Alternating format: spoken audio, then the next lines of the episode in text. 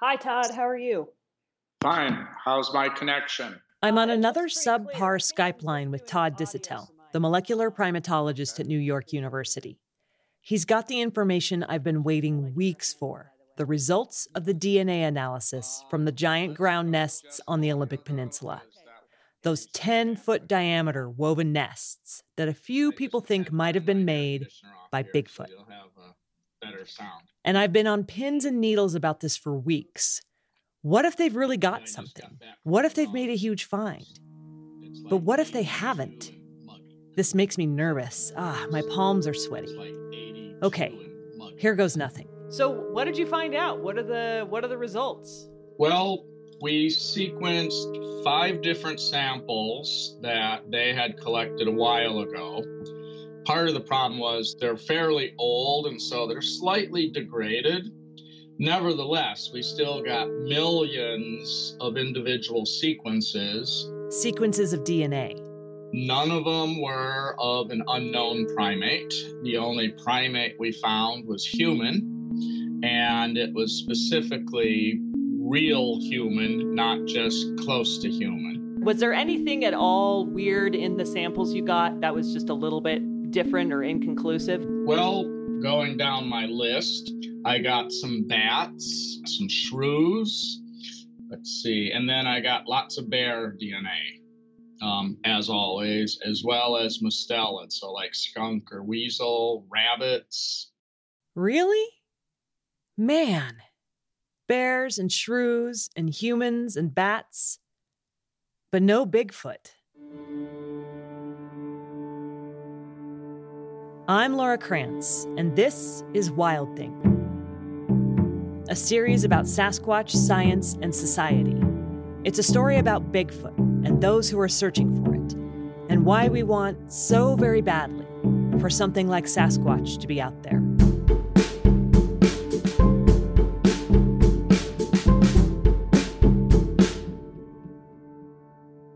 I'm not in the least surprised that the tests found all those different animals. Although Todd did mention one weird thing horse DNA. And this wasn't a place where you'd find horses, it's too steep, too overgrown. I suspect that came in, you know, as a probable contaminant. Oh, that's kind of interesting. So, back in episode five, when we first talked about DNA, you might remember that I mentioned how contamination could be a problem. Here's why. Anybody near that site who's walked through manure or a field somewhere else is going to be carrying DNA with them. He's speculating but it shows just how sensitive these DNA tests are and how they pick up even the smallest amounts. Not only do you need to, you know, be gloved and use sterile equipment, you basically need to be pretty sterile yourself. Humans aren't very sterile. Basically, you almost need to treat it like a crime scene. I mean, they are trying to carry out a proper forensic analysis. So, yes, they don't need to have the full, you know, biohazard suit because again, we get all of the DNA there. So if they leave some of theirs behind, we'll see that. But but again, the only primate DNA we got was human. So much time and effort and waiting. And the strangest DNA belonged to a horse? Probably because of contamination? I'm kind of bummed. I mean, I saw those nests. They were weird. So that's it? Really? Nothing? Even if it wasn't Bigfoot, I wanted it to at least be some sort of new discovery. And if I'm feeling down, I can only imagine how Jeff Meldrum is doing. He's the anthropology professor from Idaho State University and the guy who sent in those nest samples. You know, I've kind of learned, I've, I've sort of steeled myself against negative results or inconclusive results because that has occurred so often. I mean, there have been many, many times when we thought we might have had really had something. But there was the, this major caveat that the DNA was very degraded. That's true. Those samples were pretty old by the time they were analyzed. Sun and rain had battered the nests for a while before they bagged them up. And it sounds like they should have been stored differently too, because ice and moisture had built up in the sample bags. So if Meldrum and the Olympic Project, the Bigfoot research organization out in Washington, if they can find more nests, newer nests, they might be able to get better samples. You know, they have mapped, I think, 21 plus nests along that particular drainage. This is the area I went to way back in episode one, and the nests sat on a ridge line up above a creek. They now want to go over the ridge to the next drainage where conditions are very similar and see if there are any examples of nests to be found there. And then there's one other thing. Meldrum repeats the fact that the only primate DNA found belonged to humans, and that raises a question for him. We know that, uh, say, chimpanzees share anywhere from 96, 98% identical DNA with us. And so if this creature is even more closely related to us, then could we be mistaking Sasquatch DNA for human DNA and dismissing it as contamination? I mean, it would have to be really closely related to us, which seems like a long shot. And yet, here I am, crossing my fingers that they find more of these nests, get better samples, and try again. Which kind of gets to the question at the heart of all of this why? Why do we persevere even when the evidence doesn't add up? What do we get out of chasing this ever elusive creature? Why do we believe? Michael Shermer seems like the right guy to answer at least one of those questions. He's the author of many books, including Why People Believe Weird Things and The Believing Brain, a science historian with a background in psychology, and the publisher of Skeptic Magazine. Our environment, he says, creates our beliefs. In most of our beliefs, you know, we, we, we arrive at them for whatever reason emotional, social, peer group, parents, upbringing, culture. We're influenced by friends, family, colleagues, society in general, and as a result, we develop certain beliefs. Later, we come up with the evidence to defend and rationalize those beliefs but the beliefs usually come first. The, if I ask you, why are you a Republican or why are you a Democrat, you, will give me 12 reasons. Oh, I'm pro choice and I believe in gun control. You'll give me good arguments.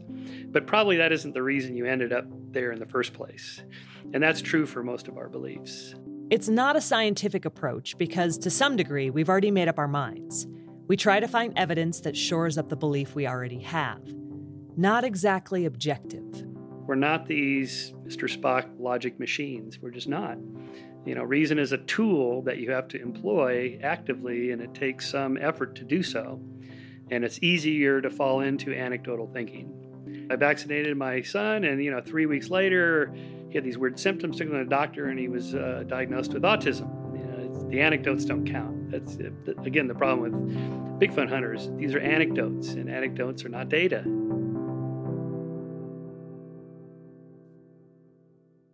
Shermer has spent a lot of time debunking pseudoscience and superstition. And no surprise, he's skeptical about Bigfoot. To have, say, centuries of sightings be supported by a, a real species, there, there, couldn't just be three or four. You would need a breeding population of you know, a couple hundred at least. And so by chance, we should stumble across one of these bodies that died. Yeah, we know we need a body to show the rest of the world that Bigfoot is, in fact, real. So Bigfoot people keep looking. Shermer says that's not a bad thing in and of itself. In a way, you kind of have to do that in science, like the SETI people I know. He's talking about the group of scientists searching for intelligent extraterrestrial life. You know, they'll say, well, we don't know. Yeah, but, you know, why are you looking? Uh, my sense is, is they kind of believe there's probably something out there. Why else are we looking? Or people that run uh, the particle accelerators at CERN, you know, looking for the Higgs boson. CERN is a research institute in Switzerland. Scientists there were trying to find an elusive physics particle, the Higgs boson. They wouldn't look if they didn't think it was probably there.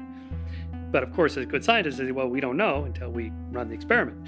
But of course, we think it's probably there because we have some good arguments. Yeah, that's sort of normal. It's normal for the Bigfoot people to keep looking too. They wouldn't be looking if they didn't think it was there, if they didn't believe. But Shermer still argues the evidence isn't in their favor. Now that we have so many, you know, seven and a half billion people roaming around, the earth, and, and, most of them have cell phone cameras now, uh, if anything, the number of sightings should be going up. And with so many roads with vehicles, it'd be more roadkill uh, or dead bodies on hiking trails that you would come across, and that's not happening. So the belief in Bigfoot seems contrary to the evidence. That doesn't seem to bother squatchers. They talk about strange hair they found, or fleeting shadows, or the feeling of being watched in the woods. They pull out their phones and share photos of supposed Bigfoot footprints or recordings of weird sounds. They hold up these little bits and pieces as proof of Bigfoot's existence. But Shermer says this is a textbook example of confirmation bias. That you look for and find confirming evidence for what you already believe and you ignore the disconfirming evidence. Our minds or, or brains are, are not like scientists, they're more like lawyers, uh, marshaling evidence in support of your client. In this case, he argues, the client is Sasquatch. Then you interpret uh, neutral signs as being evidence of that. In the same way that ghost hunters, uh, you know, you and I might go into an abandoned theater and see a shadow or hear a, a weird noise and think, well, it's an old building. But if we primed you to say, you know, this building is haunted, the stories are incredible. Now we're going to take you through and, and tell us your feelings you have about this. People, subjects say, oh, well, you know, yeah, I had this really weird feeling. I got tingles and the air was kind of cold. And so basically, you see or perceive what you uh, already believe to confirm it.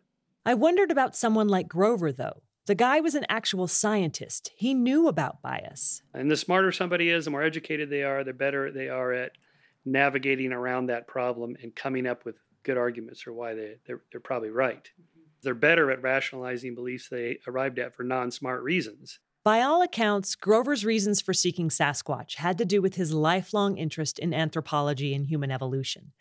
But some of those non smart reasons, as Shermer calls them, could grow out of early life experiences, like seeing Bigfoot movies, or our relationships with certain people, like a parent who believes in Bigfoot. We're taken with the whole idea of Bigfoot, we believe, and then we look for things to back up Bigfoot's existence. The exact opposite of how science is supposed to work. But Squatchers argue that they don't believe, they know. They saw what they saw, they heard what they heard, and ultimately, they say they don't care what other people think. Now, belief is a loaded term in this world of Sasquatch. My cousin Grover certainly didn't like it. Well, I wouldn't say I believed there was something out there. The term belief usually means an opinion held because it makes you feel good. Meldrum also doesn't call himself a believer and even admits to not being 100% sure. How, how could I be? I mean, other the experiences that I've had have always been uh, less than absolutely definitive, and I wasn't there when the film was shot. He's referring to the Patterson Gimlin film. I wasn't there when the footprints were laid down. You know, I have to say, I'm not 100% but I'm, I am quite convinced. I'm convinced, you know, up there to the 99.99%. But I have to be honest. I can't, otherwise, it, it becomes belief. He has to be honest. He has to leave this room for doubt because he knows there's no definitive evidence. 100% certainty sounds irrational. For scientists, especially, belief doesn't amount to much. So even if they are personally convinced of Bigfoot's existence, they know that the Shermers of the world need something indisputable, and they don't have that yet.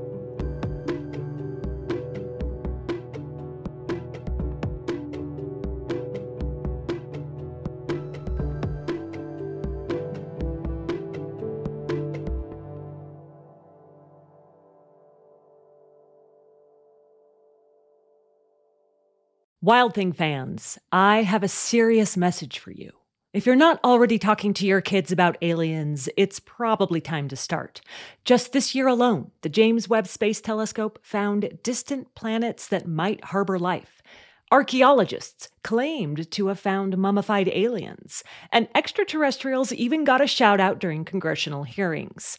No doubt your kids are asking lots of questions, and it could be you're not sure how to answer them. Let me recommend my new book, Is There Anybody Out There? which arrives on Earth on October 3rd. This middle grade book, based on season two of Wild Thing, explores the question of whether we're alone in the universe using science, humor, and fun illustrations. And it'll leave everyone better prepared for the possibility of alien life. Help kids learn how to tell the difference between science fact and science fiction. Look for Is There Anybody Out There in all bookstores and online. Or for more information, go to wildthingpodcast.com. I know I haven't seen everything that's out there about Bigfoot or heard all the arguments in favor. But because of this lack of hard proof, I don't know if Bigfoot is real. I'm just not sure. I'm not even half sure. and yet I still want to be. So it really isn't about science and logic. There's more to it than that. People continue to search for the Sasquatch, to hold out hope for its existence, because it gets to something deeper, something elemental. And when I asked why Bigfoot exerts such a strong pull, a few answers kept reappearing over and over again. Like the idea of Bigfoot as a wilder version of us. I think everybody loves Bigfoot, whether they think the animals are real or not. And I think it has something to do with the archetype of the wild man. Cliff Barackman could be considered Bigfoot royalty. He's been a Bigfoot investigator for 25 years. The last seven of those has been as a co host on Animal Planet's wildly successful show, Finding Bigfoot. Sasquatches represent us in a way. Um, they are us in a way because we've left that behind, but somehow they've persisted in that lifestyle where we once thrived. In fact, um, some of us might even long for those days. Bigfoot as the road not taken. An idea of the life that we, Homo sapiens, would have lived if we hadn't started farming, paying taxes, and working for the man. We get back to our roots through Bigfoot. Well, it's sort of a wonderfully uh, romantic belief to hold. Ian Tattersall, the human evolution specialist at the American Museum of Natural History, doesn't believe in Bigfoot but can definitely see the appeal of a wild cousin. That there is some creature out there in, in the woods that's sort of human like, but hasn't sold out to uh, modern civilization. I think it's a wonderful uh, romantic notion to have. Bigfoot is family, or could be. It would be like finding a long lost relative, a famous one at that, like Cousin Grover, but bigger. And I can see why that's tremendously exciting especially since Homo sapiens have always thought of themselves as being alone in the world. But they haven't been alone for very long. And um, it seems that, you know, within the last 40, 30,000 years, we have basically eliminated all of our hominid relatives, of whom we know at least four, but maybe there are more, uh, from the face of the earth. And maybe, maybe there is some kind of sort of residual guilt involved here, and that we would really like to think of ourselves um, not quite as creatures that have done away with all of their um, extinct relatives, but we've left something there to flourish uh, uh, in a parallel kind of a way. For an anthropologist like Grover, the idea must have been incredibly appealing. It sparked the wonder of what it would be like to study a former version of ourselves, to look back in time. And maybe, since we managed to wipe out all those other hominids, this would be a chance to atone, an opportunity to save something instead of just destroying it. I mean, let's face it, humans haven't been very nice to other species. And we've eliminated our closest hominid competition. We're doing a pretty good job on eliminating the apes, which are our next closest relatives and our, our closest living relatives. And uh, we're putting a lot of pressure on faunas around the world of all kinds. And we're not very kind to our planet either. Cliff Barackman again. Looking around with the cement and the pollution, and we're crap in the bed that we sleep in. But yet somehow they've avoided that predicament. They, meaning Bigfoot. I think that probably that's why it kind of tugs at us.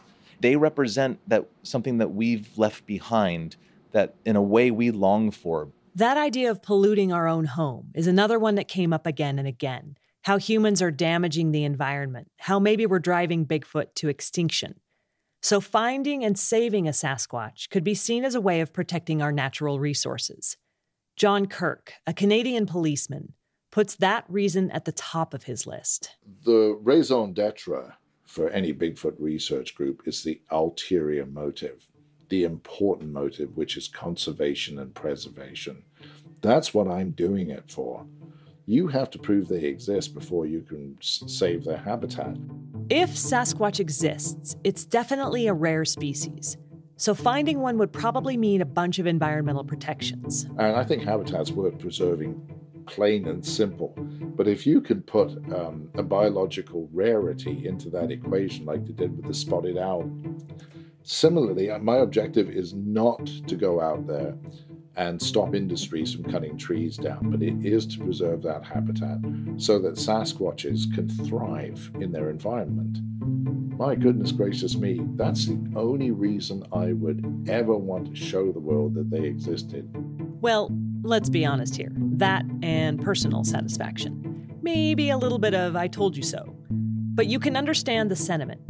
Even if they don't exist, there's nothing wrong with wanting to protect the environment that they might live in.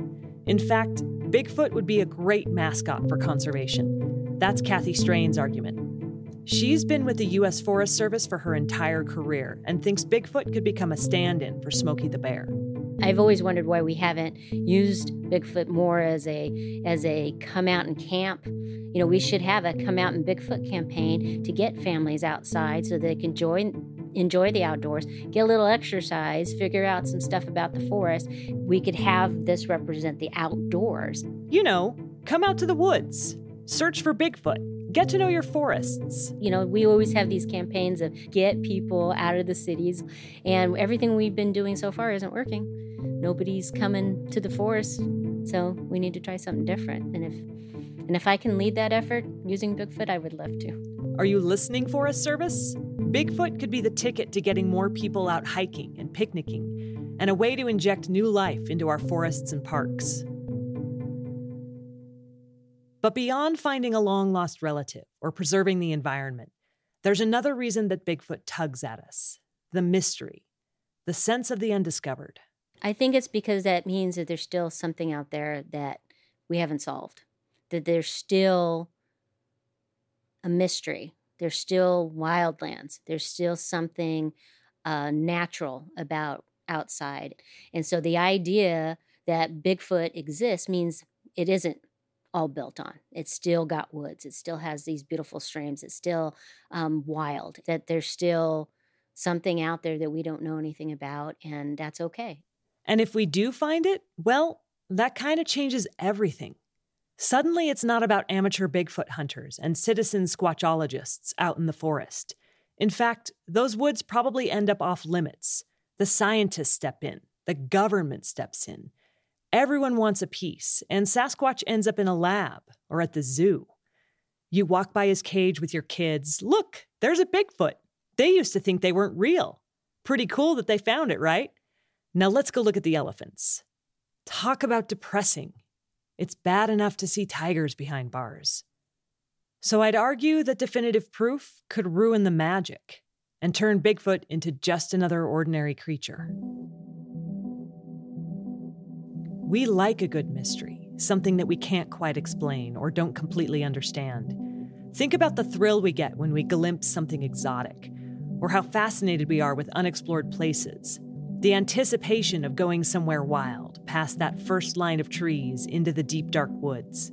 Who knows what's out there, or what we'll find?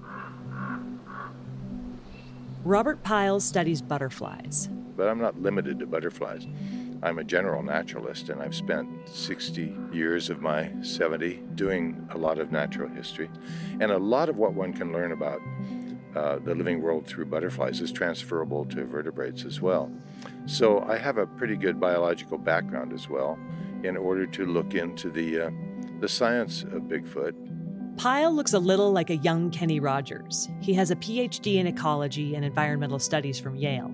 He's a prolific writer of essays, novels, and natural history, including his book, Where Bigfoot Walks Crossing the Dark Divide. Pyle thinks this idea of the unknown, the wild, explains why the mystery of Bigfoot continues to hold our attention looking at the, the wildness and the, and the enormity and the um, depth and the texture of this land, we can just about imagine that Bigfoot could exist. But when the forest is finally tamed outright, then one will no longer be able to even imagine the presence of giant hairy apes in the forest. And with that will flee not only the reality of Bigfoot, but the shadow of Bigfoot and all of the other creatures and all the other things beyond the campfire that go with it. If our world becomes so tamed, so pruned and landscaped and paved that the idea of Bigfoot doesn't even seem possible, then we, as humans, are worse off. Spiritually depleted, he says. I think we need it in a deep seated psychological way with our origins. I think it goes all the way back to what we came from. It's almost primal. We still need that, that, that avatar outside, beyond the fire. We need that, what's beyond us, because of our own evolutionary origins. And once we lose that, I think we're probably all that much more susceptible to becoming tools of a fully mechanical electronic culture. In other words, non human, and worlds away from our origins. Frankly, I think if we lose our connection to the wild, uh, we'll be far less human, which means far less animal. Thoreau said, We are conscious of an animal within us. A lot of people want to stay connected to that animal part of us and love the idea of a world wild and unexplored enough that Bigfoot or something like Bigfoot could still be out there. And yes, if it's not already obvious, let me say it plainly. I want Bigfoot to be real. I want to believe.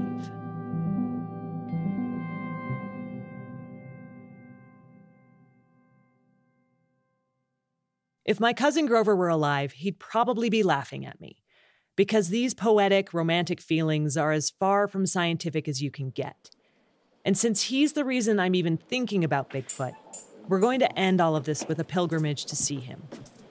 Let's go to the other side since we have this table that's actually falling apart. You might remember from way back in the first episode that I first learned about Grover from an article in the Washington Post. The story said that Grover had donated his bones and those of his dogs to the Smithsonian Institution in Washington, D.C. He gave them all of his papers, too, and most of this stuff is in the suburbs, in the nondescript beige building that houses the Smithsonian's Anthropology Archives. Where is Grover's stuff? Dave Hunt is searching through floor to ceiling stacks of lockers and cabinets. Is it in here? He's the collections manager for physical anthropology at the Smithsonian's National Museum of Natural History. He's a cheerful, friendly man with a bristly gray mustache, and he oversees a veritable treasure trove of fascinating things taxidermied animals, relics from across the globe, and Grover himself. He actually contacted me and said, Well, I understand that you are taking bodies for the museum. I want to, you know, do that, but I want to be articulated into, uh, you know, the skeleton when he said that, I, you know, this was 2001, and I said, well, that's multiple thousands of dollars to do. And unless we had some reason for doing it, there would not be that expenditure. So Grover struck a deal with the Smithsonian. If they weren't going to put him on display, they at least had to put the skeletons of his three dogs in the drawers with him, especially his favorite, Clyde. The museum said yes and took all his papers and his teaching materials too. Stuff like animal skeletons, a handful of human skulls, lots of bones, and molds for making replicas of bones. And then, of course, all of his Bigfoot footprints that he had. Grover's collection of giant plaster casted Bigfoot footprints. Yep, the Bigfoot stuff is here in the Smithsonian, one of America's greatest research institutions. I dug through boxes of it, looking through handwritten letters to Grover, old photos, yellowed newspaper clippings, and hand drawn Bigfoot sketches. But Grover himself is not there. He's right in downtown DC in a giant glass case in the National Museum of Natural History. Dave Hunt had told Grover he would probably never end up on display. But then a colleague needed something spectacular for the final piece in an exhibit on forensic anthropology. I just went, well, I got the, the, the end. And I was, uh, I talked to him about Grover and Clyde. And then I showed him that picture of Clyde's with his paws up on Grover's shoulders. And he says, Well, let's wire them up like that. And they did. It's jaw dropping. A tall, six foot four skeleton of a man leaning back slightly, with the almost equally tall skeleton of a dog up on its hind legs, its paws on the man's shoulders, its muzzle just below his chin, as though setting up for one last sloppy wet face lick. People thought it was great, and I was personally moved by the fact that there's Grover being able to oversee and watch education because that was one of the things he said to me when when we were talking on You know, he said, Well, I guess, you know, I might as well just have my skeleton there, even if I can't be wired up, because I've always been a teacher and I might as well continue to be it. You can go see him too. He and Clyde are still together in their glass case on the ground floor of the Natural History Museum, overseeing students in an interactive science education lab. I think he would have loved to know that he's still teaching. I think he would have been happy to know that his work still serves as the example for Bigfoot hunters as well. But unlike me, who enjoys the mystery, he'd rather have this question answered. In fact, he would have liked it settled a long time ago. Not when I'm old or when I'm dead. I would like it settled now. I do not particularly enjoy the search for the Sasquatch. I would like to see the finish of the search, but the search itself, the activity, the mystery, the intrigue, the romance of it, I find this a bit of a drag. I've got other things to do. I've got a regular profession. I'm studying human evolution. This is possibly a part of it. It is far from the whole picture. Sorry, Grover. The search continues, and honestly, I hope it does for a long time. Because after all this, I'm not sure I want to find Sasquatch. I'd prefer the mystery remain intact, for people to go out to the woods and look for something, to feel a sense of possibility and discovery to have something unknown lurking just outside the campfire ring, to see a fleeting shadow and feel a chill down the back of your spine, to believe in a wild thing.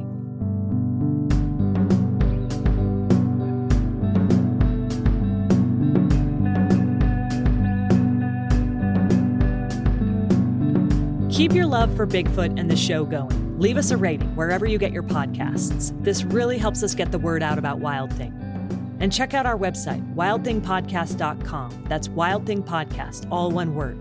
You can get one of our super soft, awesome t shirts, and maybe ride away with one of those sweet Soleil bicycles. We're also on the usual social media suspects. Find us at Wild Thing Pod. And if you see Sasquatch in the wild, make sure to snap a photo, blurry or otherwise, and share it using the hashtag WildThingPod. This podcast is a production of Foxtopus Inc. Special thanks to the Smithsonian's National Anthropological Archives. Wild Thing is created, reported, and produced by me, Laura Krantz, with help from Kelsey Ray. Elisa Barba is our editor. Scott Carney is our executive producer. Our music is composed by Ramteen Arablouei and mixed by Sanaz Meshkinpour. But a podcast like this isn't just made by a handful of radio nerds. So I want to acknowledge the generosity of a few other people including Shane Corson and Derek Randles of the Olympic Project for showing us the nests, Cindy Cadell for taking some Bigfoot newbies into the woods, Todd and Diane Neiss for their hospitality at Beachfoot, Jeff Meldrum and Todd Disotell, both of whom patiently gave me hours of their time, Diane Horton for sharing her memories of Grover, and of course, absolutely every voice you heard in this podcast, and the dozens that you never did.